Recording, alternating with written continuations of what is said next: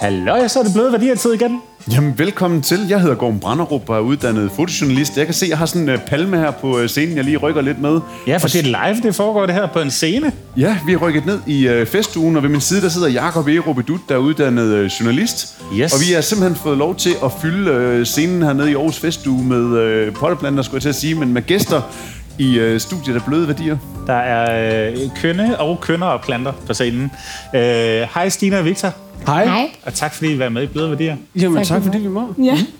Hvis vi lige skal sige, hvem vi er, så er vi øh, Skæg og Ballade, mig og Gorm. Vi er en lille kommunikationsspæks, der laver kommunikation i alle mulige former. Vi laver også blandt andet podcast. Og det her, det er vores hjertebarn. Det handler om storytelling, hvor vi hiver folk ind, som er gode til at fortælle historier, og som har noget på hjertet med deres fortællinger. Og så dykker vi ned i deres værktøjskasse og piller alle de fede ting ud. Så når du har lyttet til det her afsnit, så er du øh, forhåbentlig blevet en lille smule klogere på, på storytelling. Og bare, ikke, lige, bare lige gribe den hurtigt, fordi Ja. ja. vi har jo også øh, Dennis og Jonas, øh, som er med hernede til at afvikle lyden.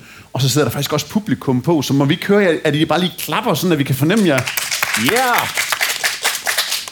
Det er lidt anderledes for os at være ude og optage for et live-publikum, så vi suger alt det, vi kan ud af det. Og vi sidder nede i øh, det, der hedder Kublen i Rådhusparken under Aarhus Festuge, og det er...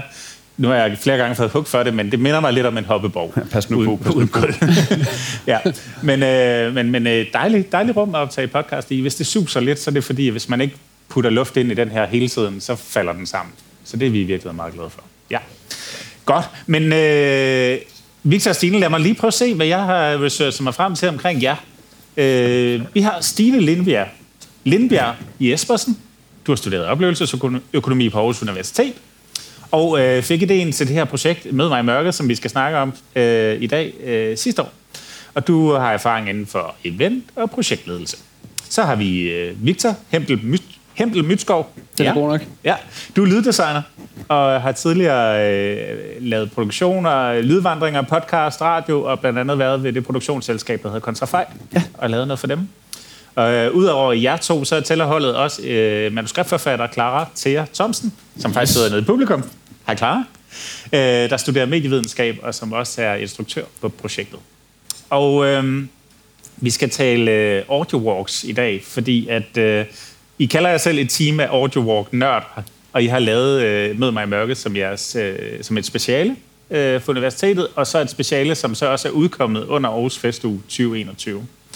Øhm, I har siden sommeren 2020 arbejdet med det her, øh, og arbejdet med en ny form for interaktiv lydfortælling. Øh, og nu kan man så opleve den, hvis man går ned i Botanisk Have i Aarhus, scanner en QR-kode, øh, putter nogle hørebøffer i ørerne og sin telefon i lommen, og så ellers bare går der ud af. Øhm, vi dykker meget mere ned i, hvad det handler om, når vi kommer, kommer til spørgsmålet lige om lidt. Øh, men jeg vil bare lige læse op, hvad der står, når man går ind i programmet og læser om Mød mig i mørket. Der står der, i den fiktive audio walk med mig i mørket følger du i fodsporene på Katrine, mens hun går en aftentur gennem Botanisk Have. Katrine har sine to venner i røret, for de har alle fået en mystisk besked, der har ledt dem ned i parken. Katrine er nu på vej ud i parkens mørke for at afdække, hvad beskeden handler om. Det bliver hurtigt tydeligt, at der er noget mystisk på færre, og en af vennerne holder noget skjult. Men hvem er det, og hvad skal Katrine i parken? Uh. Jeps. Mystisk, mystisk. Mystisk, mystisk, mystisk. Yes. Men, øh, men vi er her for at snakke storytelling. Først og fremmest. Var det korrekt det hele? Kan I genkende jer selv i det her øh, introduceret? Det kan vi godt. Ah, det er godt. Ja, Det kan vi godt. Det kan vi vist kun genkende yes. med til. Vi skal snakke noget om storytelling i den her audio walk, øhm, og vi plejer gerne lige at sætte sådan et par hjørneflag i først med, hvad er det her store, fluffy storytelling-begreb for noget, fordi det kan ved Gud være mange ting. Mm. Øh, og der plejer jeg lige at kaste bolden sådan her tværs over scenen over til dig, kom. Så griber du den. Hvad er storytelling for dig? Jamen, tusind tak, Jakob. øhm, Så drikker jeg kaffe mens. og jeg er, jeg er uddannet fotojournalist, så for mig der er det rigtig meget visuel øh, formidling mm. og visuel kommunikation. Mm. Men, men når jeg laver det, så er det også øh, selvfølgelig meget lyd i det, hvis jeg skal fortælle det via levende billeder og film. Og så har vi kastet os ud i det her øh, podcast-eventyr, hvor at vi jo også bruger lyd rigtig, rigtig meget. Og øh, ja, hvis jeg sætter et par ord på det, jamen, så er det jo et eller andet sted at, at kunne vække nogle øh, følelser ved, ved folk og, og, og, og formidle den følelse. For mit vedkommende rigtig meget visuelt, men med lyden selvfølgelig også øh, i ørerne, og, og, og det kunne være... Øh, laver jeg en, en, en visuel fortælling ud fra type Rønne, jamen så vil jeg jo gerne have, at man kan høre bølgerne skulpe i stenene og sanden, at de ruller rundt, og at mågerne måske er der, fordi at jeg gerne vil bringe folk derud for at kunne være til stede i det visuelle nu, jeg prøver på at, at skabe til dem, og, og den historie, jeg så skal formidle derude fra. Og jeg har ikke øh, været nede og opleve jeres værk, så jeg er vildt nysgerrig på, hvilke følelser I øh, bruger øh, og aktiverer i folk for ligesom at, at bringe dem ind i den her mystiske fortælling. Så øh, det kan godt være, at jeg kommer til at stille sådan nogle lidt, øh, lidt nørdede spørgsmål, fordi at jeg ved, at der er noget geofins og nogle ting, og jeg elsker teknik, så ja, det, øh, det, ja. Men ja, det er storytelling fra fotografens point of view. Hvis man nu øh, peger pilen over på jer, Stina og Victor, hvad er storytelling for jer, når I hører det? Eller historiefortælling, hvis man tager den danske version? Jamen, altså, det er jo et kæmpe spørgsmål. Jeg synes, sådan, min, min egen brede definition har måske noget at gøre med at balancere noget simpelt og noget komplekst. Et eller andet, der er let forståeligt, øh, hvor øh, brugeren eller lytteren eller eller seeren er med på, hvad der foregår, og hvordan det hele hænger sammen. Mm. Men at der stadig er nok information til, at man får... Øh, at det skaber nogle stemninger, eller at øh, karakterer bliver mere nuanceret, eller får en, man får en fornemmelse af dybde. Ja. Øh, det tror jeg måske er sådan en... Jeg synes faktisk, du sagde det meget fint, det der med sådan at formidle følelser. Ja. Altså du ved, når du læser en bog, og du skal forstå en karakter, så er du nødt til at forstå følelsesregistret i den karakter. Ja. Og det er lidt det samme, når vi laver lyd nu her, ikke? Så er du nødt til at forstå, okay, hvad er det state of mind? Hvad er det, der rører sig omkring dig? Hvis du skal gå i botanisk have, og faktisk føle, at du kan connecte lidt med hovedkarakteren, og træffe valg på vegne af den her hovedkarakter, mm. jamen, så er du nødt til for det første at have det visuelle, der passer med lydbilledet. Ja. Men du er også nødt til at have det auditive, der selvfølgelig passer, og du er nødt til at have bygget karakteren op i selve manuskriptet, så du også forstår, hvad er det egentlig følelsesmæssigt, der sker i den her karakter. Ja. Men jeg synes, storytelling det er utrolig bredt, fordi jeg tror i bund og grund, så kan man faktisk kaste meget af det tilbage på følelser. Hvis du er et firma, der skal brande dig ud, hvad vil vi gerne fortælle som virksomhed? Jamen, øh, vi har de her parametre, vi måler på, vi har det her, vi står for. Okay, det skal vi ligesom have vores brugere ja. til at forstå og føle. Mm. Ikke? Og det er lidt det samme, når vi laver en, ja, en fortælling på den her måde med lyd. Der skal vi også ligesom have vores brugere til at forstå, okay, du har en medskabende rolle i det her. Mm. Vi skal på en eller anden måde sørge for, at brugeren får følelsen af, jeg vil godt gå jeg vil godt fortsætte den her historie og træffe de her valg, ja. fordi jeg kan faktisk connect til det her. Om det er så, at man kan connect med omgivelserne, og det er det, der driver en, eller man kan connect med de problemstillinger, der sker i historien, eller hovedkarakteren, eller bare fordi man måske synes, det er fedt at høre et nyt lyddesign. Ja, ja, ja. Men bare der med, at vi taler til nogle følelser, hvor at, ja, at vi rent faktisk rammer en bror, der jeg, kan Jeg hørte også lidt sige, at der er, der er jo to sider af mønten. Ikke? Der er både dem, der fortæller historien, men der er også, hvordan man tager det ind som, som modtager. Så storytelling er måske også meget det, der opstår i samspillet mellem afsender og, modtager fortællingen. Ikke? Rigtig meget. Man kan sige, at vi kommer alle sammen med nogle forskellige erfaringshorisonter. Altså, så det er jo også rigtig meget, hvad er din erfaring med audio walks? Hvad er min erfaring med audio walks? Ja. Hvad har jeg perspektiveret til? Og så opfatter jeg det på en anden måde. Altså en, der aldrig har gået en audio walk, men måske bare synes, det er det sjovt ligegyldigt hvad. En, der har gået 100 audio walks, vil måske stille sig kritisk over for nogle ting, ja. fordi man gerne vil have storytelling anderledes, fordi man har nogle forventninger. Klart. Helt sikkert. Fedt. Vi har fået øh, sat nogle hjørneflag i, øh, i jorden, fået spændt ringene op i bokseringen her, og, øh, og nu skal I simpelthen udsættes for en af vores årlige jingles, øh, inden, inden vi går videre. Det er vores øh, huskomponist Henrik Palke Møller, der har øh, siddet og lavet storytelling på lyd. Så øh, lad os lige prøve at lytte til sådan en.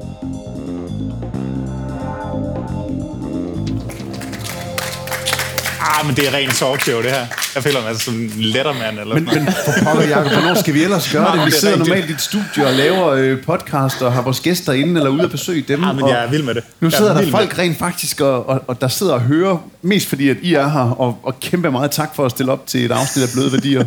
vi mangler faktisk sådan, lidt sådan en rytmegruppe, der sidder herovre, sådan en kapelmester, man bare lige kan lave den der til ja, ja. Og det har vi faktisk i morgen når mm. vi skal lave øh, workshop omkring, øh, hvordan man bygger en podcast, så har vi faktisk vores øh, kapelmester, vores huskomponist på scenen. Øh, så, så der glæder jeg mig til at lave den der. Nå, det var et tidsspor. Øh, fordi jeg kunne godt tænke mig bare sådan at starte ved øh, step one og sige Aarhus Urban Legends. Det lyder både som en blanding mellem en rapgruppe og måske et baskethold eller sådan noget. Men kan I ikke lige forklare mig, hvad er Aarhus Urban Legends? Du tænker ikke lige sådan nogle audionærder, når du hører det. Det er ikke lige det, du tænker? Det giver mig mange historier i hovedet. ja. Vi har snakket rigtig meget om, hvordan kunne man indfange konceptet og gøre det interessant for nogen.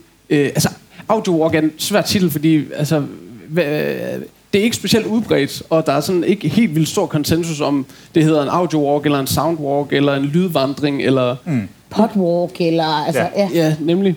Øh, så vi ville ligesom måske kalde det noget andet, og så snakkede vi om de her vandrehistorier, noget med at vandre, og, øh, og så tog vi udgangspunkt i, da vi skulle skrive noget, at det kunne være fedt, hvis historien byggede sig op omkring en vandrehistorie, altså en, en urban myth, eller urban legend, som ja. det hedder på, på engelsk. Ikke? Og så, øh, så endte vi på den her Aarhus Urban Legends, øh, og så bevægede konceptet sig måske i virkeligheden lidt videre, ja. men øh, så hang det, hang det simpelthen fast. Ja, og så blev det lidt, altså da vi startede det her, så var vi bare sådan, det kunne være fedt at lave en audio walk, som rent faktisk netop var en vandrehistorie. Ja, ja, ja. Hvor du ved, når du gik den, så er du bagefter i tvivl om, det jeg lige har oplevet, er det rigtigt? Altså ja, ja. Sådan, er det noget, jeg kan fortælle videre? Kunne det her være noget, vi rent faktisk kunne få til sådan at sive ud i Aarhus? Jeg kan fortælle jer, det var kæmpe manuskriptmæssigt. så det fandt vi ud af, okay, vi er nødt til lige at slå lidt down og lige finde ud af, hvad er det, vi skal med det her koncept, fordi vi leger med så mange nye ting. Ja, ja. Men så tror jeg også, der var lidt det i det, at øh, det var også det, det urbane. Øh, altså, og så øh, har vi siddet nede ved The Kitchen. Ja. Og nede ved The Kitchen, der blev spurgt rigtig meget, hvad hedder I? Hvad er The Kitchen? The Kitchen, det er en iværksætterhop, øh, hvis du går på AU. Så er ligesom deres iværksætterafdeling for unge studerende. Du kan også godt være der, når du er færdig med at studere så er du på nogle andre levels. Men det er simpelthen en måde, hvor AU de har valgt at sige, hvis du har nogle idéer, så kom ned og sid ved os, så får du noget sparring og noget rådgivning. Ja. Og et hus at være i, der simpelthen hjælper dig med at bygge et koncept op, eller en idé op, eller en virksomhed op. Og du kan egentlig komme der, om du er totalt grøn, og ikke har nogen idé, men egentlig bare gerne vil være i sin miljø, for at inspirerer. Hvis du har en lille idé og tænker, lad mig se, hvad der kan ske med den, eller hvis du har en sted virksomhed, som du egentlig bare gerne vil køre ved siden af. Ja. Og der det lyder mødtes, kæmpe fedt. Det er mega nice. det var fedt. Der mødtes Victor og jeg øh, i sommeren, sommeren 2020 øh, fordi vi begge valgte at tage et praktikophold dernede. Praktik er en virksomhed. Mm. Du havde øh, et, hvad kan man så kalde sådan noget, freelance produktionsselskab, du arbejdede lidt på. En lille solo-virksomhed? Ja, en lille solo-virksomhed, og jeg havde den her lidt skøre idé, som jeg ikke lige helt vidste, hvad jeg skulle med. Mm. Øh, og så startede vi dernede sammen, og hver gang vi så var ude til et eller andet, så blev vi spurgt, hvad hedder I? Og vi var sådan, snakker om Victor og Stine, det er det, ja, vi hedder. Ja, ja. øhm, og så skulle vi finde på noget, og så kom det lidt af, at vi havde de der ja, lydvandringer og vandrehistorier og tanker, og så blev vi enige om Aarhus M Legends. Der er den, den tager vi. Det har sådan en vis uh, street-agtig klang, ja. synes jeg. Altså, det, uh... Jeg synes ikke, et basketballhold er helt ved siden af. altså, det, det kunne jeg sagtens ja, ja. Øh, se for mig. Det er lidt de sejeste dyr i skoven. Ja. Sådan, som jeg, det, det er i hvert fald sådan, jeg... Men du har været lidt været inde på det, men ideen til den her virksomhed, som det jo så nærmest jo er faktisk, og, og, og de, de produkter, som, som I så skulle, skulle lave, Hvordan er det kommet i stand? Kendte I hinanden i forvejen, eller var det bare det her møde i køkkenet? Vi, vi kendte ikke hinanden. Øh, jeg kan huske, at i starten af det her forløb nede på The Kitchen, så bliver man bedt om at tage sin idé med, øh, og så øh, fortælle den højt for de andre. Mm. Og så havde Stine fortalt om det her noget med at skulle gå rundt og lave noget med lyd og noget med sted. Og jeg kan ikke huske, om du brugte udtrykket audio walk, eller hvordan det var. Men øh, jeg, jeg, jeg kan bare huske, lige da du præsenterede den der idé, så, så tænkte jeg, fuck man, hende skal jeg hende skal jeg snakke med lige bagefter det her møde. Så der var øh, bare et eller andet i det der, der bare fangede dig? Der var noget i det der. Altså, jeg, jeg har gået og nørdet øh, med det siden min, min bacheloropgave, og har følt, at jeg var måske lidt palle alene i, i verden med det her mærkelige koncept. Og så kommer der en eller anden øh, fremmed og begynder at snakke om noget, der ligner det virkelig, virkelig meget. Ja. Så. Og en fremmed, der slet ikke har noget med lyd at gøre. Ja. slet ikke har været inden for lydverdenen før. Der var sådan, det synes jeg er spændende det her, men jeg ved ikke, hvad jeg skal gøre med det. Ja. Ja. Stine, der er noget med din ørering, der banker ind i mikrofonen, så enten skal du tage den af, eller så skal du sidde meget stille. Det, skal ikke bare lige gøre det er virkelig fedt, du sidder og går så meget op i det, du fortæller, så nu er øringen kommet af. Ja. Dejlig, dejlig entusiastisk i ja. hvert fald. det er skønt. Det sker nogle gange. Men apropos god lyd, så, øh, så vil jeg også gerne prøve at få den bedste lyd ud af det her. Men øh, okay, men så, så, så opstod ligesom øh, Aarhus Urban Legends i, i, i det her køkkenmøde. Øh, og så, så er der noget med, at I så vil lave en audio walk. Øh, kan I ikke lige sætte nogle flere ord på, hvad er en audio walk til dem, der ikke øh, kender det? Eller I siger også, det kan hedde en vandrehistorie, eller... Øh, ja. ja. En, en, en audio walk er i bund og grund en historie, man øh, hører på sin høretelefoner, typisk i, på sin mobiltelefon, i et rum, hvor man... Altså, historien foregår i det samme rum, som man er i som bruger. Ja. Så vores øh, foregår i botanisk have, og mens man bevæger sig rundt i botanisk have, så lytter man til en historie, der også foregår i botanisk have. Så det vil sige, at det, der sker i historien, kan du ligesom sætte noget visuelt op på. Øh, det kan være, at du hører en lyd, der kommer over fra højre, så vender du dig, og så kan du se kilden til den lyd. Det kan være, at en karakter beskriver øh, omgivelserne, og så kan du selv se dem med dine egne øjne. Så det er den her tanke om, at, at, at stedet og lydsiden smelter sammen til sådan et univers. Ja. Det urbane bliver ligesom det visuelle, der passer til det, du hører lydmæssigt. Ja. Ikke? Og jeg tror, det er vigtigt for os at pointere, at grunden til det her, det egentlig startede, det var jo netop, fordi vi havde en nedlukning, hvor vi gik rigtig, rigtig meget. Vi var rigtig, rigtig meget ude i det urbane rum. Vi brugte naturen rigtig, rigtig meget. Jamen, der var aldrig der... blevet solgt så mange vandrekort til Mols Bjerge, som i den her periode. Vi altså, selv, altså. Alle er ude at gå, ikke? Og selvfølgelig var det det, fordi hvad skulle vi lave, ikke? Og så kom der hele den der hype med, du ved, sådan, når man hørte Mørkeland, og når man hørte podcast, og når man hørte lydbøger, så skulle man ud og gå, fordi man har brug for at blive aktiveret. Og så tror jeg, jeg har hørt en del lydvandringer, hvor jeg tit måske har følt, at, at jeg kunne også have hørt det derhjemme. Mm. Altså, hvad har forskellen egentlig på, om jeg gik den, eller jeg hørte den her fortælling derhjemme. Ja. Og så tror jeg, at der kom det der med, geofencing, det stedspecifikke, den aktive bruger, altså sådan, det der med, at brugeren skulle have en medskabende rolle, for at der rent faktisk var incitament til, at man ikke bare hørte den, men man også gik der og så det visuelle, der passede til. Og lige øhm. fra brugerens point of view, jeg var faktisk ude at gå jeres uh, audio walk i lørdags, og jeg gik derned i skumringstimen, ligesom I havde foreslået, at man gjorde det, og fik Katrine i ørerne og gik. Og jeg vil sige, det der med at gå op ad stien, og hun så siger, jamen der står de, nogle bænke inde i et indhak til højre, og jeg kigger over til højre, og så er der de der bænke, det var sådan lidt, wow. Ja. Altså, man føler sig både en lille smule overvåget, men, men det er også meget stærkt, synes jeg. Altså, den der interaktion med, at man netop får fortalt nogle af de ting, man går forbi og sådan noget, det, øh, den rammer I sgu rimelig meget i røven, synes jeg. Det må, det må da være kæmpe, kæmpe arbejde at lave. Altså, jeg tænker sådan, når vi så går forbi legepladsen, kender jeg en lille smule til botanisk have, øh, det her med, at man kan høre gyngerne, eller sådan putte den der lyd ind, og få folk til at kigge i den retning, og så sker der noget. Ja, det er, det er et øh, kæmpe planlægningsarbejde, specielt hvis man gerne vil klippe lidt i det bagefter. Øh, vi, vi har valgt en tilgang til det, som har været øh, meget upraktisk, men også spændende, synes jeg, set fra sådan et lidt et lydnørds øh, perspektiv, hvor vi har optaget det på location. Så vores øh, hovedkarakter, Katrine, øh, skuespilleren øh, Christine Reno, hun har ligesom gået med en, en mikrofon, så alt det, der sker omkring hende, eller 80% af det, der sker omkring hende, det sker real time. Altså, så, er vi, så er vi rundt i busken og ryst med en gren og pifte ude i, uh, i distancen, og mm. skuespillerne bevæger sig rundt om hende. Og, og, sådan. og så det, har vi forsøgt at tage det i one take så meget, meget vi kan. Muligt.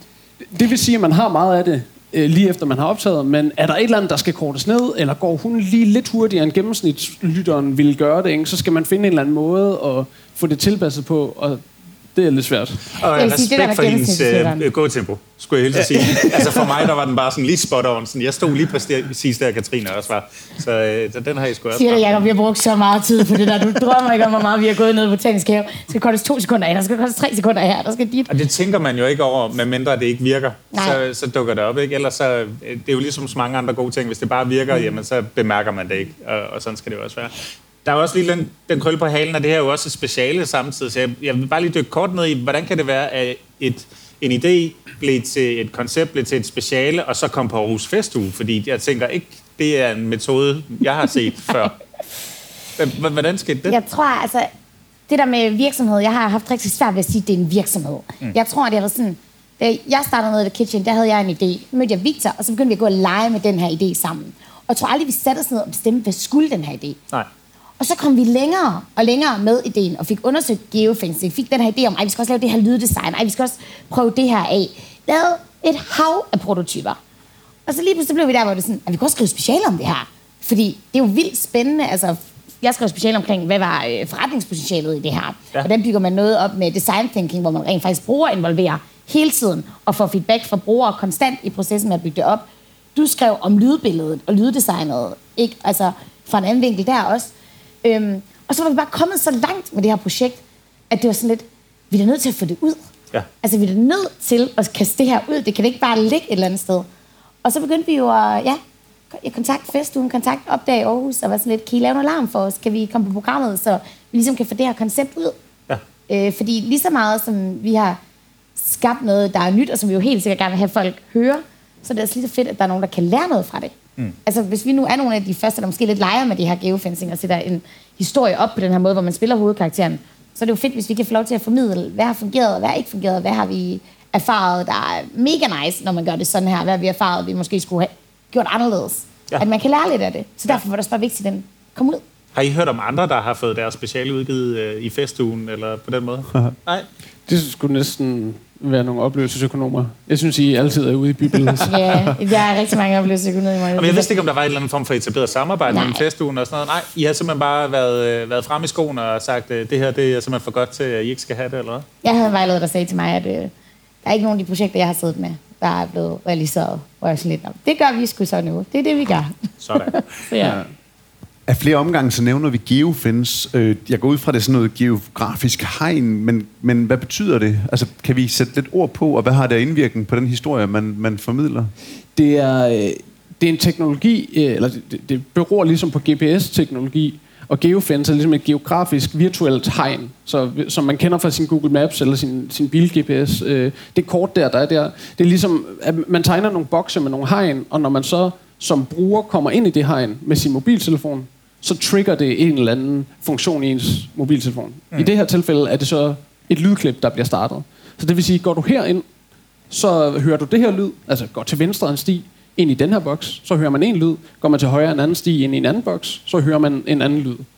Øh, ja. Og det, de historier, der, der, dem bliver så grebet med ind, om jeg går højre eller venstre ind i boksen? Det vil sige, at du, når du starter ned i Botanisk Have, så får du ligesom en fortælling, hvor du spiller karakteren. Så når du kommer til en skillevej, så sker der noget i historien, hvor karakteren skal træffe et valg, der selvfølgelig passer til historien. Så alt efter, om du vælger at gå til højre med en mulighed, du får opsat, eller til venstre med en anden mulighed, så er du jo ligesom med til at forgrene historien. Så hvis du nu læser karakteren som en, der måske er sårbar eller er bange, så kan det være, at det vil være det mest naturlige for dig at gå til venstre af et sikkert valg. Og hvis du måske opfatter altså karakteren som lidt mere modig, eller sådan, at jeg er nysgerrig, jeg vil gerne vide, hvad der sker, hvis jeg går den her vej, så kommer der en ny forgrening af historien den vej. Så det er den samme historie, bare med forskellige forgreninger og forskellige slutninger. I har lidt uh, sammenlignet det med de der gamle svære trolddombøger, man kunne låne på biblioteket, i min barndom i hvert fald. Hvor Lige præcis. Sådan, hvis du er modig, går du til side 24, og hvis du er en svag pisser, så går du til side 26. Ikke? Altså, det, det er lidt den samme uh, måde, man, man får det i ørerne på dernede, og så spiller der noget musik hver gang, man har mulighed for at træffe et valg, så man også ved, nu står jeg i en situation, hvor jeg kan træffe et valg. Ikke? Uh, apropos musik, jeg smider lige en jingle på for at se, om vi kan få publikum til at klappe igen, og så skal vi snakke videre derefter.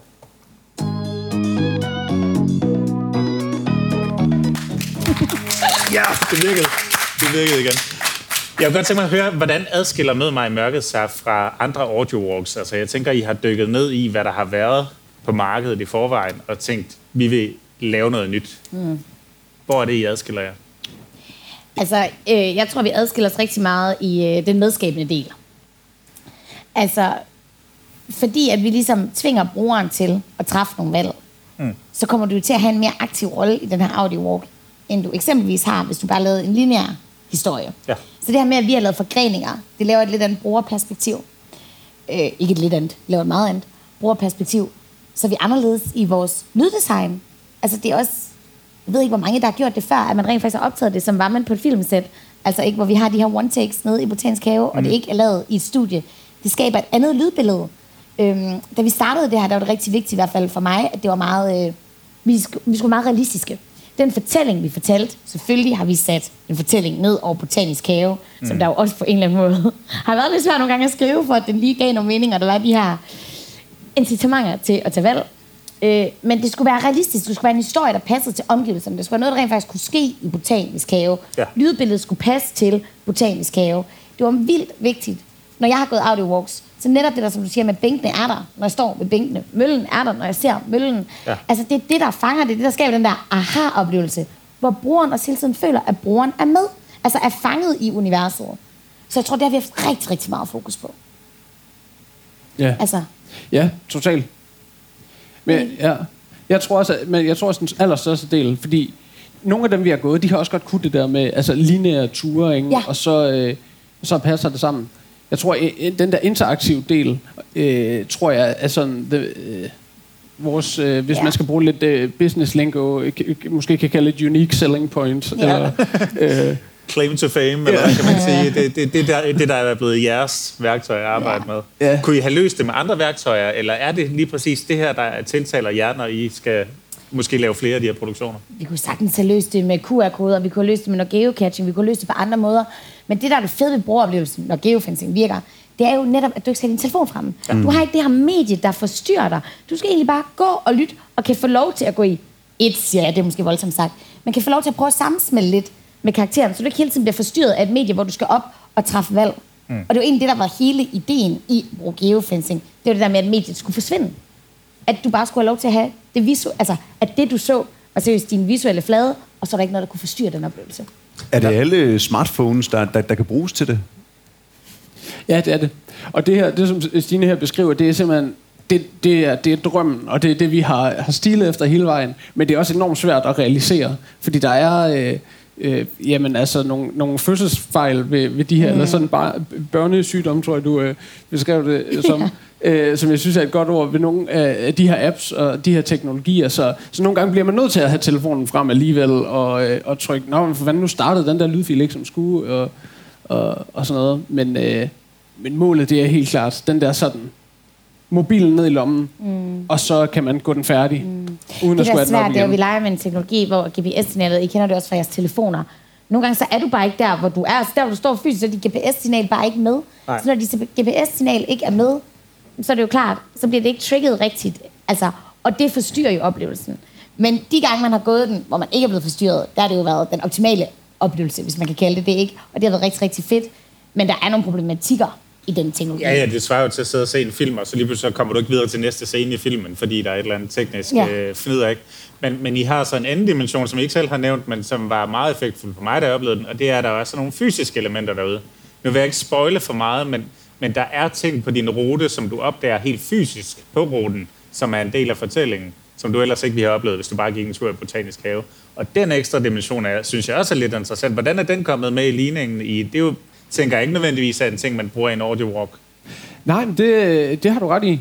Jeg, jeg tror, at det har været en idé om, at hvis brugeren øh, føler sig bekræftet i, at det, de taler om, også er noget, altså i audiowalken, ja. også er noget, som brugeren selv kan sanse, øh, så skaber det en øget opmærksomhed, eller så bliver man fanget ind i verden igen, at, at det er sådan en måde at fastholde opmærksomhed på. Så, så, vi, så vi prøver at lægge de her de her ankerpunkter, eller de her, som du beskriver, fysiske genstande, som man ligesom kan, kan finde ind undervejs.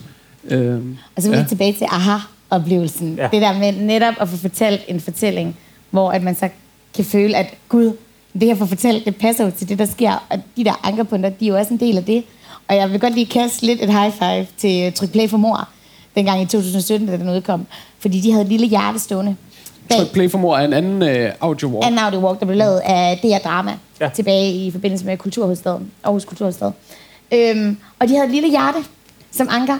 Og det var bare så fedt, at man kunne finde det hjerte. Det var så fedt i den fortælling, at der blev talt om et lille hjerte under en bænk, og folk så kiggede, og man var sådan, gud, ej, der er et hjerte. Altså det var bare sådan et lille twist, der bare lige gav det ekstra til den fortælling, ikke? Øh, så der var helt sikkert en inspiration jeg derfra tror, også. Jeg tror, det vildeste, jeg har oplevet derhjemme, det var da 30 lavede en decideret skattejagt, hvor de fik støbt et kranje i guld Ej, og gravet ned, og ja. man kunne kun finde det kranje, som var et virkelig kranje i guld, ja. hvis man fulgte nogle clues, der var blevet ja. givet gennem alle de forskellige afsnit. Altså, ja, det var sejt. Det er det fedt, det der. Jeg tænker, at ultimative storytelling er lidt at skabe en parallel dimension. Det er at skabe en, en verden, som er så sej, at den i virkeligheden godt kunne være øh, et sted, du har lyst til at være, i hvert fald i et stykke tid. Ikke? Og jeg synes, I med de her fysiske elementer bevæger meget over i den retning også, at man er sådan et, okay, det har faktisk fundet sted, fordi jeg står med noget i hånden her, som er en del af den fortælling. Så øh, ja, for mig var det i hvert fald super effektfuldt. Fedt. Det er godt at høre. Inspirationerne til både geofencing, de fysiske elementer, optage one-takes og sådan noget, hvor kommer de fra? Altså, jeg tænker, I må have været I må være stødt på det selv på en eller anden måde, og tænke, det er fandme fedt. Ja. Det her kunne jeg godt tænke mig at bruge i samarbejde med det her, eller? Jeg tænker rigtig meget på Pokémon Go. ikke, at, øh, ikke, at jeg, ikke at jeg har selv har spillet det altså særlig meget overhovedet, ikke? men jeg tænker lige så render alle mennesker rundt de mærkeligste steder for at fange Pokémon. Altså sådan, ja. hvad sker der? Det er voksne mennesker, og det er børn, ikke? Og det var hele det der fysiske aspekt med, at vi fik aktiveret mennesker på grund af et medie, og på grund af, at der var den her gevinst, vi rent faktisk skal gøre det. Og du skulle være et bestemt sted. Altså, du kan ikke fange den Pokémon, hvis ikke du er inden for et bestemt område, ikke? Ja. Øhm, og jeg tror, at det var faktisk meget det, der sådan i starten ved mig var det der med, hvordan aktiverer vi brugeren? Vi er nødt til at tvinge brugeren til fysisk at skal bevæge sig. Ja. Og der kom hele det der geofencing. Altså element, det der med, at du skulle være inden for et bestemt område for at kunne trick noget i spil. Ja, helt klart. Og den her tanke om, at, øh, at interfacet på en mobiltelefon nogle gange godt kan hive en ud af, af historien. Ja. Specielt ja. i starten havde vi meget den her tanke om, at man skulle det, det skulle være, der skulle være så lidt øh, vægge mellem øh, brugeren og så det her fiktive univers som muligt, og det ja. bliver sådan en mobilskærm hurtigt. Så tanken om det der med, at men hvis, man, hvis historien kan udvikle sig, og, og brugeren kan have en indflydelse på historien, men uden at gøre det gennem en, en mobil, øh, så ville det være totalt ideelt. Mm. Og så kom der, kan I huske Netflix-serien Bandersnatch, da den kom ud, mm. øh, hvor man skulle træffe valg. Black Mirror, har I set det nogensinde? Ja, ja, ja. Nå, der skulle man, øh, der skulle man træffe valg i det her afsnit. Og det var meget mærkeligt, for man skulle træffe det på sin computerskærm. Så når man sad og så der valg, så sådan lidt, okay, skal han have cornflakes, eller skal han have sugar pops? Okay. Ikke? Og så skete der noget forskelligt i det her afsnit. Og det var Netflix, der lavede det dengang. Ja. Og jeg kunne huske, at jeg tænkte, det er ret grineren. Jeg gider det ikke, fordi når jeg ser Netflix, så skal jeg bare ligge, og jeg skal ikke altså, tage stilling til noget, jeg skal bare have lov til at kigge. Men det var også en inspirationskilde i det der med at tage valg, og så med nogle forskellige slutninger. Mm. Så der har jo været de der sådan små inspirationskilder rundt omkring, hvor man sådan lige har tænkt, som du selv siger med bøgerne, ikke? Ja. Og det var for sjovt dengang. Okay, det her det var faktisk også lidt nice. Eller det her, det kunne også være sjovt at kombinere. Og så ved jeg. Ja. Altså hele det der med, at du, du øh, er i et univers, hvor du føler, at du er hovedkarakteren, det er jeg altid synes var vildt fedt. Mm. Ja. Så det er også altså, mange ting, vi lidt har prøvet at kombinere i noget lidt mindre som en audio walk, ikke? Ja. ja. Hvilke historier egner sig egentlig til audio walks, og hvilke gør ikke? Fordi jeg tænker, at der må også være en eller anden sondring, også når I sidder og får udviklet et manuskript, øh, at, at noget vil fungere, og andre ting kan I med det samme sige, at det, det, det virker sgu ikke, når jeg kun har lyden at arbejde med. Stedet skal spille en rolle. Ja. Det skal ligesom, stedet skal være en, en, en, en karakter på en eller anden måde i historien. Ja. Og det øh, har vi snakket om, man lidt kan gøre på nogle forskellige måder. Ja. Altså den klassiske audioguide, som man måske kender fra et museum, hvor man går ind og kigger på nogle malerier eller nogle skulpturer, og så hører man noget information om det. Der er det meget øh, stedet, som er hovedrollen. Og så audioguiden, der siger, at men, øh, kunstneren gjorde sådan her, og sådan her, sådan her, eller at du kan fortolke billedet sådan her, sådan her. Ja. Og så er der noget, hvor måske lidt mere af det, som vi gør, hvor det er historien, der er i centrum, og så skal stedet være en kulisse, der skal give stemninger og skal give en følelse af nærvær eller tilstedeværelse til historien. Øh, men i begge tilfælde, så skal der ligesom, stedet skal betyde noget for, for lydsiden, for det virtuelle. Ellers så, øh, så tror jeg, at det bliver mere ligegyldigt. Men det gør det vel også svært at flytte sådan en øh, installation, sådan en oplevelse andre steder hen i, til andre byer. Det bliver næsten umuligt. Det gør det, men ja. det er faktisk det, der er det sjove, fordi i hele den der forretningsudvikling idé, hvad kunne man bruge til det her? Eller hvad kunne man bruge det her til, hedder det? Jeg synes, det var rigtig, rigtig spændende i forhold til et byudviklingsværktøj. Mm. Hvordan får vi mennesker ud at opleve nogle steder, man ikke normalt vil gå hen? Hvis vi giver dem noget, hvor det er sådan lidt, okay, jeg har en grund til at være, lad os sige, Sydhavn. Jeg har en grund til at være noget på Sydhavn, fordi jeg skal høre det her den her historie tvinger mig ud nogle steder, hvor jeg måske ikke normalt ville være gået hen. Det kunne være så fedt, jeg tror faktisk rigtig, rigtig mange byer, der kunne bruge. Mm. Men så er vi lidt tilbage til, at hvis vi netop skal kunne tage de her valg, og hvis vi skal skabe nogle historier, så skal vi ind hver eneste gang og lave en helt ny produktion. Ja. Og det kan faktisk godt være rigtig, rigtig omfattende. Rigtig, rigtig omfattende. Vi har gjort det meget, til meget moderat pris den her gang, fordi vi har lagt så mange arbejdstimer i det selv, og har kunnet mange af tingene i fællesskab. Ikke fordi vi har forskellige kompetencer, men det er et krævende projekt. Ja. Det er krævende at rykke. Øhm, så på den måde, så er det måske, handler det måske mere om, at man skal kunne øh, spare med andre. Altså kunne spare omkring, øh, okay, vi har lavet den her i Aarhus, hvis der er nogen, der godt kunne tænke sig at lave det i Holstebro, eller i Herning, eller Horsens, så var sådan, sige, hvordan byggede I det op dengang? Kom lidt med ind som nogle konsulenter, fordi det er svært bare at sige, okay, det koncept, Victor og jeg har lavet nu her, ja. oppe i Botanisk Have, det rykker vi bare herhen. Mm.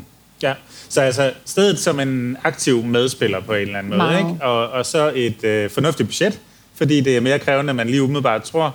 Øh... Men jeg vil egentlig også sige, altså jeg tror, det kommer an på, hvad man, at hvis man nu tager en lidt mere sådan dokumentarisk, journalistisk approach mm. til det, ja. at man går med, øh, der var noget, der hed øh, Aarhus i ørerne, her ja. i byen, som er sådan en byformidlingspodcast. Øh, ja. Den udkom så som podcast, og så kunne man gå ned gennem øh, øh, Latinerkvarteret eller Guldsmedegade, og så hører man noget om byens historie. Så går der en journalist og taler med en stadsarkivar om det. Mm. Det tror jeg ikke har kostet mm. næsten noget at, at producere, men det gav også en følelse af, at Nå, så den her bygning, og sådan så det ud på et andet tidspunkt og sådan noget. Mm. Så jeg tror, at noget af det, der også har gjort vores øh, projekt sådan øh, arbejdstungt, har også været, at vi har valgt øh, fiktion, og mm. den måde, vi har valgt at optage på, og mm. alle de her, sådan, det har jo lidt været vores... Øh, vores våde drøm om et projekt med bare til alt, alt det, vi synes er spændende, det prøver vi at kaste ind i et projekt. Alle de her forskellige teknikker og sådan noget. Ja, nu skal vi lege med alle ting, og så se, hvad der sker. Og så er det også blevet enormt øh, arbejdstungt. Ja. Så, så jeg tror også godt, man kan, man kan gøre det mere... Øh, Helt sikkert. Men det er også det, man kan som studerende, altså lege med nye teknologier og prøve ting af, og man har jo i princippet altid i hele verden, modsat en øh, arbejdsplads, hvor man øh, stempler ud klokken 16 måske. Ikke? Altså, Men man kan også sige noget andet. Nu når vi så har leget med det her, så er vi også på forkant med, hvad fungerer, hvad fungerer ikke. Altså hvis vi skulle producere en ny audio-walk, der var fiktiv i dag, så har vi en manuskriptforfatter, der ved nu, okay, hvordan skal vi forgrene det her, så det rent faktisk giver mening. og det er altså Clara Thea Thomsen, der er Det er vi nødt til lige at nævne hun skal Ja. krediteres. Endelig, endelig, endelig. Må- Men du ved, så har vi en, der kender til det. Vi, har, vi ved nu, hvordan skal vi bygge det her op? Hvor stort skal det være? Altså, hvad områder kan vi med geofencing? Hvad områder kan vi ikke? Da vi startede, vi vidste heller ikke, hvad geofencing helt kunne trække. Ikke? Altså, det har vi jo også været nødt til at lave om. Fordi netop, at nede i Botanisk Have for eksempel, det er smalle stier. Jamen, så når vi ligger et geofencing-område et sted, og geofencing-området relativt tæt på, når du så har et ustabilt GPS-signal, gud, det er jo faktisk ikke særlig smart. Skal man måske gøre det på større områder, ikke? Altså, så, der er så mange ting, vi ved Learning nu. by failing, er det ikke det, man kalder Total. det? Jo. Total. Ja, den, jeg har et par spørgsmål. Sådan, den ene, det, det, der trænger sig på, det er det her, bliver værket, bliver den stående for eftertiden? Altså, eller bliver det pillet ned her under festugen, eller kan man komme ned, når man nu hører det her afsnit om en øh, tre uger øh, på bagkanten, da vi har optaget det? Altså, står værket stadigvæk dernede, så man kan, kan lytte til det? Ja. Puljen for Ung Kunst og Kultur ved Aarhus Kommune har bevillet øh, os øh, til at kan drifte den i et år. Fedt. Så øh, den kommer til at være i Botanisk Have det næste år. Så helt, hele 2021 ud og ind i et, et, 2022, der kan man yes. gå ned i Botanisk Have. Hvor starter man henne? Bare lige sådan, til vi øh, placerer folk, når det nu måske ikke er markeret. Man starter ned for, for foden af bakken i Botanisk Have. Der er Cereskrydset, der er sådan øh, der er en lille holdplads til cykler og sådan noget. Der er et par bænke. Øhm, Og man det... kigger over på øh, den her runde plakatbygning, og man har fri cykler i baggrunden, og Vesterbro Torv til højre og sådan Ja, noget. ja, lige lige præcis. præcis. Lige præcis. Lige præcis. Det er ligesom startpunktet. Øh, og så, så, så får man at vide, hvad man skal gøre derfra. Ja. Scanner man noget, eller hvordan, hvordan kommer man ind i det? Man kan tilgå det af flere veje. Man, øh, lige nu hænger der en plakat dernede med en øh, QR-kode, man kan scanne. Der er der også på sociale medier. Så bliver man guidet ind til at få downloadet appen og til at finde Mød mig i mørket derinde. Og ellers øh, så kan man også bare downloade den platform eller app, der hedder Echoes, og så søge på Mød mig i mørket derinde. Øh, ja.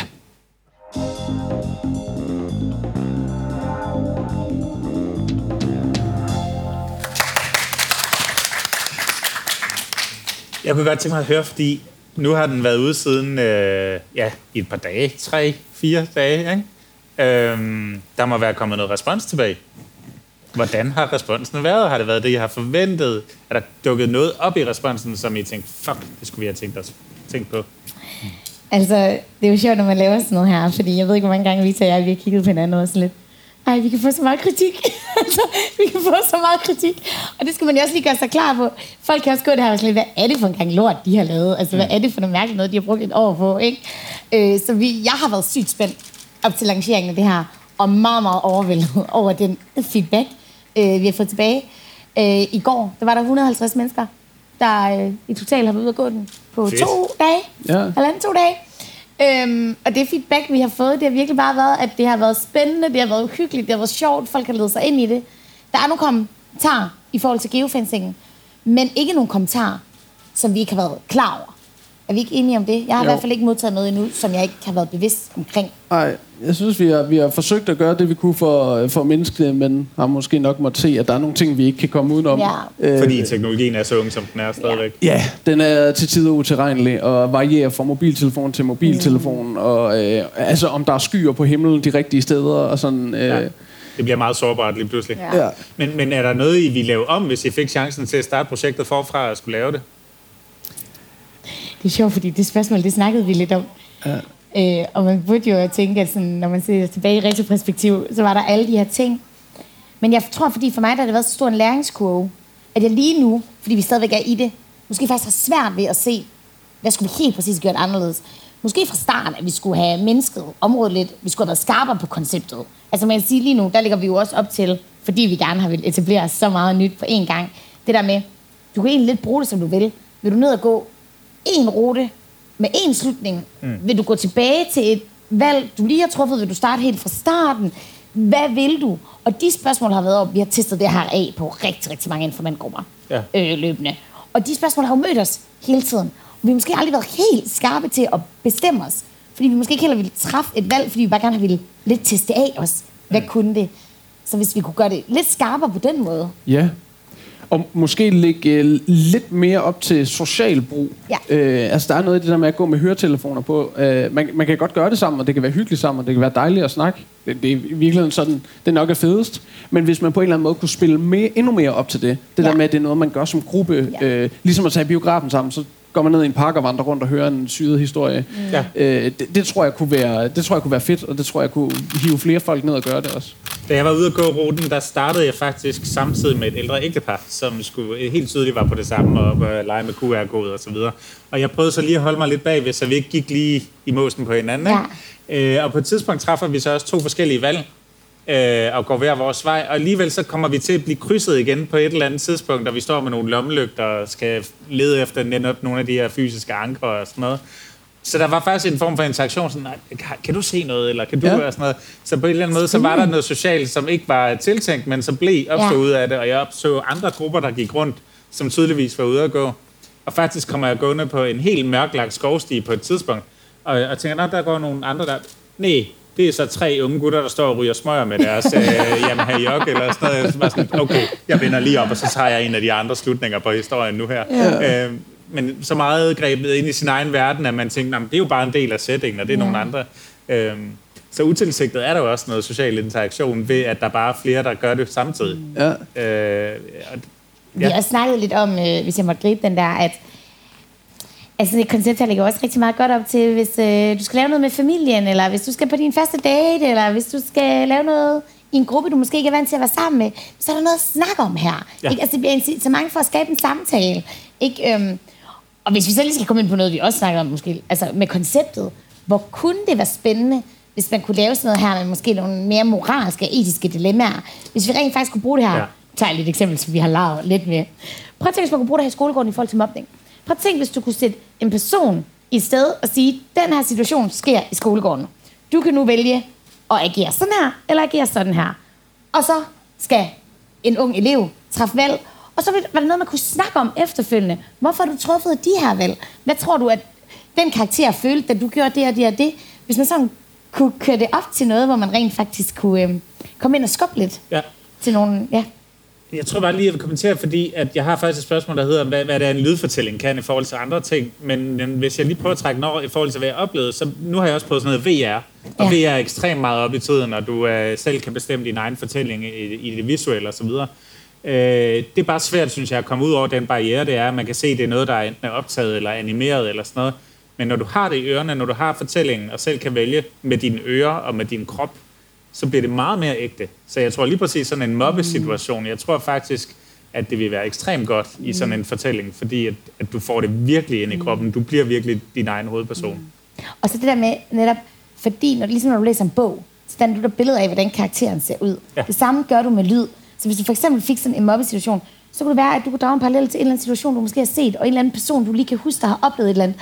Og så vil du måske lidt forbinde det med, uh nej, det kan jeg ikke gøre, fordi jeg kender en, der oplevede det her. Ja. Og så vil man automatisk se den person i den rolle. Ja. Ikke? Altså, og det er jo det, der er det fede ved lyd.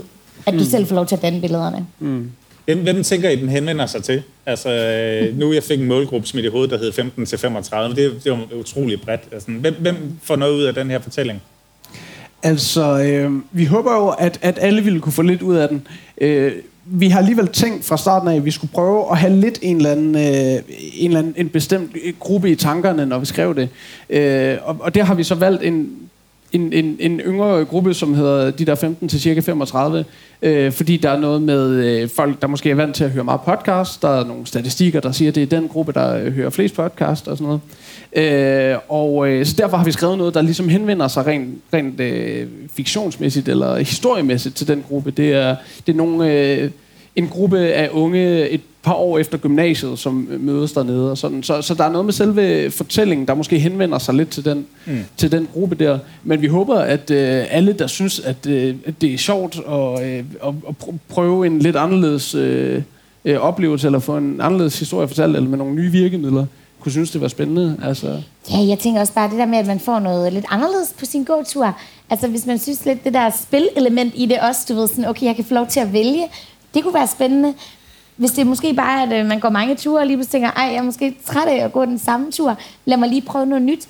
Altså jeg tænker, man kan altid diskutere, om folk køber en historie. Altså synes, de historien er fed. Mm. Hvis man så måske ikke bliver fanget af historien, så kan man blive fanget af lydbilledet, eller man bliver fanget af det her med, at man skal træffe valg, og at man ser botanisk have i et nyt lys. Ja, det er jo det, fordi altså, det er en historie om jalousi og kærester, ekskærester og gymnasietid og så videre. Så jeg godt, jeg kan sige, uden at spoile for meget. Mm. Øh, for mig, en mand på 41, ikke, øh, ikke pisse relevant, skulle jeg hilse at sige. Men jeg kom da alligevel til at afprøve alle fire afslutninger, der er på fortællingen, fordi man bliver jo nysgerrig på, mm, hvis jeg nu bladrer om på den her side i Svært Trolddombogen, hvad skete der så i virkeligheden med mig? Mm. Øh, så jeg kan godt følge det der med. Altså bare man er glad for en god historie, så bliver man jo fanget ind et, et af de forskellige elementer, mm. ikke? Men hvad, hvad, hvad er fremtiden med Aarhus Urban Legends? Altså har I en eller anden fortælling, I drømmer om at lave? Nu snakker du om mobning før, men, men hvad vil sådan være det ultimative, hvis I skulle prøve at lave sådan en, en audio walk? Altså vi har snakket om, om forskellige måder, man kunne, man kunne bruge mediet til. Øh, nu har vi været lidt inde på byudvikling. Øh, noget med noget undervisning også. Altså øh, formidling. Øh, øh, jeg, jeg tror, jeg kom til at tænke her for nogle dage siden, at det kunne være sådan et helt vildt fedt projekt at lave Altså, nu er det meget ambitiøst, de helt store tanker, ikke? men hvis man kunne, kunne lave en historie, der spredte sig over en hel by, med en masse forskellige karakterer eller personer, og, og, og man ikke behøver at opsøge det hele, men kan bevæge sig rimelig frit mellem, mellem forskellige elementer, altså gøre det til sådan et stort uh, virtuelt lag oven på en hel by, det kunne være... Uh, det er bare sådan rent teoretisk, eller uh, virkelig en grineren idé synes jeg. Men det kan vi jo også sige, det har jeg fuldstændig glemt, men nu når vi sidder og snakker om det, da vi startede det her, der ville vi også have, at man skulle have fortælling for alle karaktererne. Så man skulle starte et andet sted, så ville vi lave altså en fortælling, der passede ja. til hver af de tre karakterer. Og fuldstændig vanvittigt setup jo. Altså, men det er stadig en fed idé. Men det er stadig en fed idé, ja. altså sådan, det er en mega fed idé, men den er jo ekstremt produktionstung, tænker jeg. Altså, så er vi ude i sådan nogle mindre spillefilmsbudgetter, for det kan lade sig gøre. Ja. Men, men jeg sidder også sådan og tænker hele det kommercielle i det, fordi at jeg tænker, at på et eller andet tidspunkt om en-to år, så er der nogen, der lytter tilbage til det her, og sådan, så er det jo en spire, et frø, der er lagt til noget, som mm. måske viser sig at, at det kan foldes ud til mm. større virksomheder, der skal mm. fortælle om deres 75 år, 100 års jubilæum, mm. hvor man kan gå turen ned igennem mm. fabrikshallen. Og Eller onboarding af nye medarbejdere, som kan tage en audio walk gennem ja, virksomheden og lære yes. om, hvordan alting fungerer. Ikke? Præcis. Ja. Altså, jeg synes virkelig, at der ligger sådan en kæmpe potentiale, og, og så er det jo mere bare, om det skal være fiktivt, eller om det skal være faktuelt, mm. eller om det skal være den ene eller den anden mm. måde. Men sådan rent praktisk kan man komme til at lægge geofins oven på hinanden, sådan at hvis man nu er inde i en anden historie, risikerer man så at havne inde i den første historie? Altså, er der noget teknologi, der adskiller de ting? Du er i gang med Harry Potter og ender over i Rasmus Klump. Jamen, for eksempel. Ja. Det kunne nok være uheldigt. ja. det, det fungerer det er sådan, at de er, de er isoleret i hver deres sæt af, af geofence-felter. Så man går ligesom ind, og så vælger man mød mig i mørket, og så er det kun de geofences, der er aktive. Øh, det kan godt være, at der er nogle... Jeg, altså, jeg ved, at der ikke er andre, der har lavet noget i botanisk have, men var, var der nogen andre, der skulle lave noget i botanisk have, så skulle du ligesom... De vil ikke ligge øh, oven i hinanden på den måde. Okay, man, man vælger en historie. Ja. For jeg tænker bare sådan en mørkeland, der tager fat i den her øh, grusomme, grusomme ting, der, der skete nede i botanisk have under en festuge for nogle år tilbage. Altså det vil jo... Altså, der, der mm. er jo mm. områder, hvor man havner i noget, hvor at, at der er sket frygtelige ting. Mm. Altså. Det, nej, altså når du starter en audio walk med geofencing, så er det kun de lydfiler, vi har sat ind, der passer til det, du starter. Men der er jo sådan noget helt altså, lavpraktisk i forhold til de lydfiler, vi lægger ind. Altså sådan, der er vi jo lidt tilbage til, hvad platformen kan, og hvad geofencing kan lige nu. Ikke den platform, vi bruger ikke er virkelig langt fremme, men der er stadig nogle ting, man ikke kan. Altså, der er nogle problemer med, at hvis du går igennem et, et lydfelt, jamen kan du så sørge for, at du skal gå igennem det her lydfelt, inden du kan aktivere de andre lydfelter. Og hvad hvis du går tilbage i nogle lydfelter? Kan du så fortsætte historien, eller skal du starte forfra? Altså der er sådan helt lavpraktiske ting, mm. som jeg håber, der kommer op at køre på den der platform en dag, så man bare kan sidde og sige tilvalg, fravalg, tilvalg, fravalg, så det kommer til at passe og bliver en federe brugeroplevelse. Øh, fordi lige nu der kan man sige, hvis man går historien lidt skævt, så kan du også risikere at starte nogle områder, der ikke passer ind, fordi ja, ja. vi simpelthen ikke kan lægge en lås på. Så vi har prøvet, men, men den driller den lås. Der er teknologien ikke helt endnu. Prøv Stine og Victor, nu giver jeg lige sådan ekspertkasketterne på, fordi at det er et nyt, spændende land, vi er ude i, og der er, jeg tror ikke, der er mange, der ved meget om det, og jeg tror også, at nogle af dem, der egentlig ved ret meget om det i forhold til den viden, der er tilgængelig. Hvis jeg nu sidder og er øh, spirende oplevelsesøkonom og sidder nede i fængslet i Horsens og gerne vil i gang med det her, hvad gør man så? Altså, hvordan kommer man i gang med at lave sin egen øh, geofængslet audio walk? Du kontakter os, hvad jeg lige vil sige. Selvfølgelig. Oplagt svar. Oplagt Det er bare det helt rigtige svar, tænker jeg. Der er der nogen, der, der ved noget, så skal man da Nej. ringe til jer. Jo, men det, det er da ikke engang helt løgn. Da Nej, vi startede, så, så startede vi med at kontakte nogle af dem. Mm. Øh, Mette Kruse, som er producer, har været produceren på Tryk Play for Mor, som vi refererede til tidligere. Den her DR Audio Walk. Og prøve at høre om hendes erfaringer mm. og, og sådan noget. Øh, prøve at, at række lidt ud og høre, hvad, hvad folk... Øh, hvad har folk erf- erfaringer med platforme, og hvordan fik de det optaget og sådan noget. Ja. Men egentlig helt øh, basic, så kan man tilgå øh, en platform som Echoes og lægge øh, optagelser op, man har lavet på sin mobiltelefon. Ja. Så det er ikke sådan... Øh, man kan godt komme i gang med at lege med det, altså uden at øh, hverken have røven fuld af penge eller, øh, eller erfaring. Jeg tror, det vigtige er, hvis man vil lave den interaktiv, altså som vi har gjort, hvis man vil lave den med forgreninger, så tror jeg, det vigtige er, at man kigger på det sted, man har. Mm. Og så får man virkelig, altså jeg ved ikke, vi har brugt så meget tid på at sidde med et kort, og sådan tegne ind, hvor kan man forgrene, hvor kan man forgrene, hvor kan man forgrene, hvor kan man forgrene, fordi det er bare vigtigt. Så hvis man sådan helt lavpraktisk, så skal man måske starte der og sige, har jeg et sted, hvor det, det faktisk kan bruges, og så måske bare lave nogle geofencing-test til at starte med. Altså de der forskellige platforme, vi testede af, der lavede jeg det bare, jeg bor på Frederiksbjerg, der lag- lagde jeg bare lydfiler ind. Altså forskellige steder, lavede geofencing-områder forskellige steder, for at se, okay, hvordan fungerer det her, hvordan fungerer det med så lidt afstand, hvordan fungerer det med så meget afstand. Ja, ja. Så måske man lige tester sit område af, for at se, vi har da også snakket om noget botanisk have med de her store træer, det var da måske heller ikke det mest oplagte område altid, ikke? Nå, fordi Øhm, det spærrer for signalet? Ja, eller fordi det spærrer for signalet, det bliver svært, ikke? Øhm, så det var måske en god måde at starte på. Øh, Så- men ja, Hvis man gerne vil lytte til det her afsnit af Bløde Værdier med jer, så kan vi lave et geofence, der, der, der dækker denne her, så når folk de træder ind her, så kan de rent faktisk øh, komme til at lytte det her afsnit, hvis de er fysisk til stede i Rådhusparken. Prøv at gå om næste gang podcaster.dk skal udlejes i studiet til nogen, så, øh, så får de bare en adresse nede på Rådhuspladsen, så får de en QR-kode, og så Ja. geofenser vi dem hele vejen ud til vi højt til studiet. Åh, oh, det er smart. Det er, Ja. Det Det er er sjovt. next level, det her. det er. Hvis, hvis vi prøver at finde en krystalkugle frem, vi nærmer os afslutningen, som I sikkert kan høre, prøv at kigge lidt ud i fremtiden. Hvordan tror jeg så fremtiden ser ud for den her form for storytelling ude i bybilledet, altså som audio walk eller geofence-fortællinger? Hvordan tror I konkret, vi kommer til at opleve det? Lad os bare sige en, en fem år ude i fremtiden. Jeg tror helt klart, der er et potentiale i øh, at kombinere noget virkeligt og noget virtuelt igennem vores mobiltelefoner. Når vi snakker om Pokémon Go og AudioWalks og øh, alt muligt. Jeg tror, at øh, jo bedre alle de her teknologier bliver, jo mere præcise, jo mere virkelighedstro de bliver, om det så er gennem kameralinsen, hvor der bliver placeret 3D-objekter, eller om det er på lyd, så tror jeg, at det kommer til at blive en... Øh, altså lægge, lægge kimen til en genre af, mm. af sådan digital storytelling i, i, i bymiljøer. Ja, ja, jeg er totalt enig. Jeg tror også, at øh, vi kommer til at se meget mere af det. Jeg ved ikke, man kan også se det på festugens program. Altså, der kommer meget mere af sådan nogle vandringer. Om det så er lysvandringer og lydvandringer. Altså, sådan, folk vil gerne ud og, øh, ud og gå, hvad jeg lige ved at sige. Ikke? Og lyd, der er helt sikkert et potentiale der, og det skal bare udforskes meget, meget mere. Altså, jeg ved ikke, jeg synes også bare det, og det miljø, du er i. Altså, jeg synes, der hele tiden, der dukker nogle nye ting op, og nogle nye ting, der bliver leget med, og nogle nye mennesker, der lige kontakter med, hey, hvordan kan man lave det her, og skal vi udforske det her? Så jeg tror helt bestemt, at øh, vi kommer til at se meget mere af det. Vi kommer til at bruge de remedier, vi har tæt på. Altså, jeg, jeg kommer sgu nok til at folde lidt mere ud, fordi at, at, at hele øh, lydsiden og lydideen og valg af skuespillere og sådan nogle ting, har vi jo næsten ikke været i nærheden af. Al- Altså, der må jo ligge noget, når man skal bygge en karakter op, og hvordan gør man det? Altså, der må jo være noget instruktør... Øh, arbejde, som vi jo slet ikke har været inde over. Altså sådan, fordi man bygger jo en, en følelse til de folk, der skal tage den på Ja. og lytte til den. Og, og undskyld, at jeg lige tager den frem og åbner sådan, men, men, så men, men der ligger der et Altså kæmpe hele arbejde. den der idégenerering i, hvordan laver vi en historie her, og hvordan laver vi tre karakterer, der kan spille sammen på en måde, hvor det rent faktisk bliver bare en smule troværdigt. Det har været et kæmpe stykke arbejde. Og nu smiler jeg lidt over til Clara, fordi jeg ved ikke, hvor meget vi har... Altså, det er helt vildt, så meget vi har sn- snakket sammen, ikke? Altså, det har jo bare været at lave et udkast til et manuskript. Gå det. Hvad fungerer? Hvad fungerer ikke? Og så har vi bygget tre karakterer. Altså, var sådan lidt, hvad skal den her karakter? Hvad skal Katrine være? Hvem er Katrine? Hvem er, nu vil jeg ikke nævne navne, man skal selv komme derned, hvem er den anden karakter, og hvem er den tredje karakter, ikke? Så først forlader de her personkarakteristikker af, hvem er de, og så langsomt få bygget en fortælling op, der var troværdig til, hvem de var, men der også var troværdig til stedet, og også skabe mening i forhold til, at man skulle træffe valg.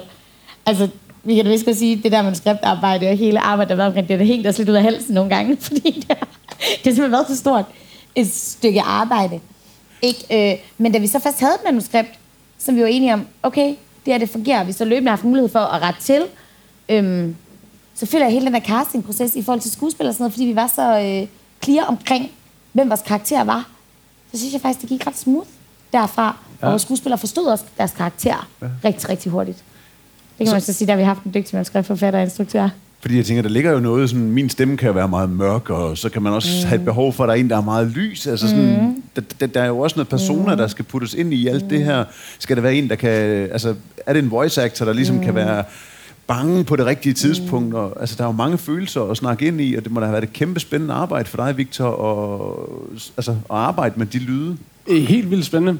Ja, vi har prøvet at prioritere en eller anden form for naturtro øh, øh, over så meget andet. Så, så Claras skrivestil, sådan som jeg hører den og ser den, er, er ret sådan, der er meget øh, hverdagssprog, som virker aktuelt og, og, og, og lige nu, som giver noget, giver noget, noget virkeligt til de der karakterer. Og så når vi har kastet skuespillere, så har vi forsøgt at få nogen, som, kunne, som måske ikke er enormt langt fra de her karakterer i alder eller i øh, type. Det vil jeg måske ikke sige, for det er ikke alle karaktererne, der, øh, øh, der kun er enormt sympatiske. Det vil sige, at vores skuespillere er mere sympatiske. Ja, de er karaktererne. Øh, men, øh, men, men, men prøvede at arbejde med det først og fremmest. Og så bagefter finde ud af, okay, hvordan, nu, øh, nu er der noget med den her skuespiller, lyder måske lidt ligesom den her skuespiller, hvordan kan vi differentiere mm. eller sørge for, at der ikke er øh, forvirring her og sådan noget? Altså helt lavpraktisk, vi gør. Så øh, kaster vi på den måde, at vi bad simpelthen folk om at sende øh, deres stemme, fortælle om, hvem de var. Og vi skrev meget klart, det skal ikke være teatralsk. I skal ikke spille skuespil lige nu. I skal bare være jeres egne stemmer. Og da vi så gjorde det, så valgte vi nogle stemmer ud, vi godt kunne lide. Så gav vi dem et udkast af manuskriptet. Og i samme, uden video, uden noget, var sådan, vi skal høre det i lyd. Og så sad vi bare os tre og diskuterede, okay, sådan som vi forestiller os Katrine, den her stemme kan nok godt ramme det, men vi har også brug for en kvindestemme, vi har en anden kvindelig karakter, der adskiller sig markant fra den her, så man ikke bliver i tvivl om, hvem hører jeg nu? Ja. Ikke, øhm, men det har vi simpelthen, ja, gjort på lyd, ja. Ja. Men der ligger vel også sådan et, et, et kæmpe arbejde, og som sagt, jeg har ikke gået turen endnu, desværre. Det men, men, det skal jeg nemlig, men, men, men, men jeg ved bare, at når jeg filmer, og, og, og der er en person, der sætter et glas på et bord, så vil jeg fandme også gerne kunne høre den her glas, der bliver sat, eller blade, der sådan skramler i mikrofonen, eller et eller andet, for at have troværdigheden, når undskyld, jeg lige hiver et blad ind fra højre. Men, men, men jeg tænker, der må jo ligge et kæmpe arbejde i det for jer også, og, og designe de der ting der, så man netop får øh, autenticiteten. Ja, og det er en... Jeg udnytter lige et live-element og henter en mikrofon, fordi nu har vi klar til stede i salen. Så ja, jeg tænker mig bare lige at høre et enkelt spørgsmål fra hende. Sådan. I taler bare videre improvisering. Men, men, men kan du sætte lidt ord på sådan den der øh, design af lyd, og, Helt klart. Og, og hvad det betyder? Mm. Vi, vi har jo, det er jo en hundesvær sådan balancegang mellem at prøve at gøre det enormt autentisk, og som det lyder i virkeligheden, og et lydbillede, du kender fra hverdagen, og så bagefter at sørge for, at hvad er de vigtigste lyde? Hvad er hvad er virkelig vigtigt for brugeren at kunne høre og forstå, for at de kan forstå konteksten, mm. og hvad er mm. knap så vigtigt. Så, så sådan en, vi, jeg, vi startede meget med sådan en tilgang, der hedder, det skal være så realistisk som muligt, og vi skal have en mikrofon, der opfanger alt, og man skal have totalt klar fornemmelse af dimensioner og alt sådan noget. Men, men mens jeg sad i postproduktion og redigerede, så fandt jeg også ud af, okay, der er faktisk nogle elementer her, som er vigtige og bliver nødt til at blive mm. forstærket på en eller anden måde. Og mm. hvordan kan jeg så gøre det? Så noget som fodtrin, kan vi godt tage ind over. Ja, ja. Vi har fodtrin. fodtrin. Vi har ja. valgt, at der ikke skal være en alvidende fortæller, der guider overhovedet. Det skal bare køre igennem de her tre karakterer. Så lige består det så lidt, okay, en ting er, at, at der bliver formidlet i deres samtale, at, personen måske stopper op, men fanger man det som lytter? Og så bliver det sådan lidt, selvom vores hovedkarakter der Katrine, hun har gået den, da vi har optaget den, så hendes fodtrin nogle steder, de svigter lidt. Mm. Altså, hvor vi ikke kan høre det på grund af mikrofonvalg, hvilket var nødvendigt, ikke? Hvor vi, sådan, vi bliver simpelthen nødt til at lægge nogle fodtrin oven i det her, der markerer start og stop, så man slet ikke er i tvivl om, at nu skal man stoppe, og nu skal man starte. Så ja. sådan nogle ting er der jo lagt oveni. Ja. Øhm, nogle lyde, der er forhøjet i forhold til noget vand nogle steder, og nogle buske nogle steder, og sådan... Ja nogle sirener og nogle... Det er altså, de der fodtrin, altså, det, det, er jo et kendt element, man bruger næsten alle radiomontager eller reportager med, med trin i perlegrus, og til en sådan grad, at jeg hørte over på 24-7, der fik de simpelthen forbud mod at starte et radioprogram med den der, de der fodtrin i perlegrus, fordi den simpelthen var forbrugt. Ja. Nå, nu har jeg givet Clara en mikrofon. Vil du ikke lige teste, at du kan sige noget? Ja, den... den er tændt. Virker det? Ja, det yes. virker mega godt. Fordi nu, fik vi, nu har vi snakket udenom dig. Jeg kunne godt tænke mig lige at få dig på banen, øh, og undskyld, du sådan bliver shanghajet ind for højre. Okay. Men, men hvad har været udfordringen for dig i at skulle skrive manus til, kun til lyd og til en audio walk? Øh, jamen, jeg er, jo også, altså, jeg er jo også meget visuel i måden, jeg skriver på, så det har været øh, ekstremt svært og øh, Jamen, at skrive, skulle skrive et manuskript, hvor man ikke skal skrive, hvad der sker. Øh, altså, hvad sker der i scenen? Hvem stiller et glas? Øh, hun læner sig tilbage, sådan nogle ting. I stedet ja, ja. for skal man... Øh, jeg tror, Victor har været rigtig meget glad for, at jeg har skrevet mange ting som pow, boom, øh, ting ja. og sager. Øh, og så, ja. Det er en stor hjælp. Ja, øh, men som man jo normalt ikke skriver, så har jeg skrevet rigtig mange regibemærkninger også, hvilket jeg også er noget, jeg synes, at det værste i et manuskript er regibemærkninger. Men her har jeg skulle skrive... Øh, chokeret eller skræmt, eller, øh, hvilket jeg synes begrænser skuespillerne en lille bit smule, men, men, men jeg kan jo ikke skrive øh, noget visuelt, som gør, at man kan se, at, at, at karakteren bliver, bliver skræmt. Så det, det, er, det, det har været en personlig udfordring at gøre, skrive nogle af de ting i et manuskript, som man ikke selv synes skal stå der, eller har lyst til at skrive. Hvis vi sådan skal blive helt konkrete på det, hvad, hvad har du sådan lært undervejs? Altså, hvilke nye ting har du tilegnet dig, hvis du skulle arbejde med audio warp? Øh, jamen, jeg har, øh, jamen, jeg har lært at, øh, og, altså det her med at gå ud over min egne sådan, altså, øh, perfektionisme. Altså sådan, sådan her skal et manuskript ikke være, men jeg bliver nødt til at nytænke et manuskript. Øh, så jeg har lært at give slip på en eller anden måde, og så har jeg også jamen, med Victor lært helt vildt meget om om hvad lyd kan, og hvordan man kan skrive det ind i et manuskript. Sådan også, at man kunne gøre det på film. Altså nu kan jeg tage nogle af de her lydelementer ind, når man skal skrive noget på film eller ja, på tv. Ja. Ja. Fedt. Har du så boet nede i Botanisk Have for at kunne få øh, alle elementerne til at... Øh, mere eller mindre mig og Stine og Victor er blevet meget tætte. Vi har gået mange ture og øh, diskuteret meget og skrevet meget om og skrevet og skrevet og skrevet, ja, og gået og gået og gået. Ja. Det var en fantastisk tid, da det hele foregik over Zoom, og vi bare skulle gennemgå manuskript fra morgen til aften, og sidde tre mennesker på Zoom og lidt. Det er ikke sådan her, jeg hørte det. Det er ikke sådan her, jeg hørte det. Jeg hørte det sådan her. Ja, ja der har været... Også, øh, vi skulle gå, vi gik øh, mest, øh, eller hele arbejdet foregået, er foregået om vinteren, så vi har gået mange kolde ture ah. ned i Botanisk Det vi, er, vi har virkelig frosset. Nu bliver jeg simpelthen nødt til at sige, at vi nærmer os faktisk inden der er nogle andre, der skal ind og optage i kublen her, men vi har faktisk en, en lille blødværdi øh, testopgave, vi altid smider i hovedet på vores gæster. Spændende. Øhm, og det er det, vi kalder sådan en ultimativ storytelling-øvelse. Elevatortalen. Øh, I kender det godt. Øh, dørene lukker, og nogen spørger, hvad laver du så? Øh, og øh, for I lige har mulighed for lige at tænke kort om, så får I lige en, en jingle til lige at, at tænke om, men hvis I sådan skal prøve at kondensere, hvad er det Mød mig i mørket kan, hvad er det jeres arbejde med øh, Geofans og Audiowalks kan, så, øh, så prøver vi at stille jer lige præcis det spørgsmål lige om lidt, men øh, nu kan I lige tænke om en, en jingles tid. Uh.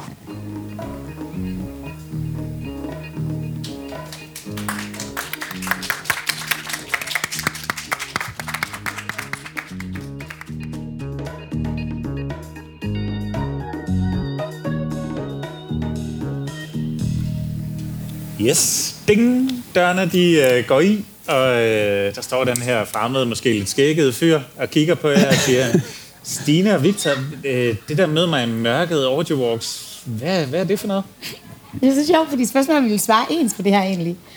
Ja. Det var lige min første sådan, tanke. Jeg tror, jeg vil sige, at øh, vi har lavet en øh, ny brugeroplevelse øh, inden for et øh, lyddesign. Jeg tror, det er det, jeg vil sige, at jeg har lavet en, vi har lavet en ny interaktiv audio walk med hovedfokus på bordoplevelsen? Mm.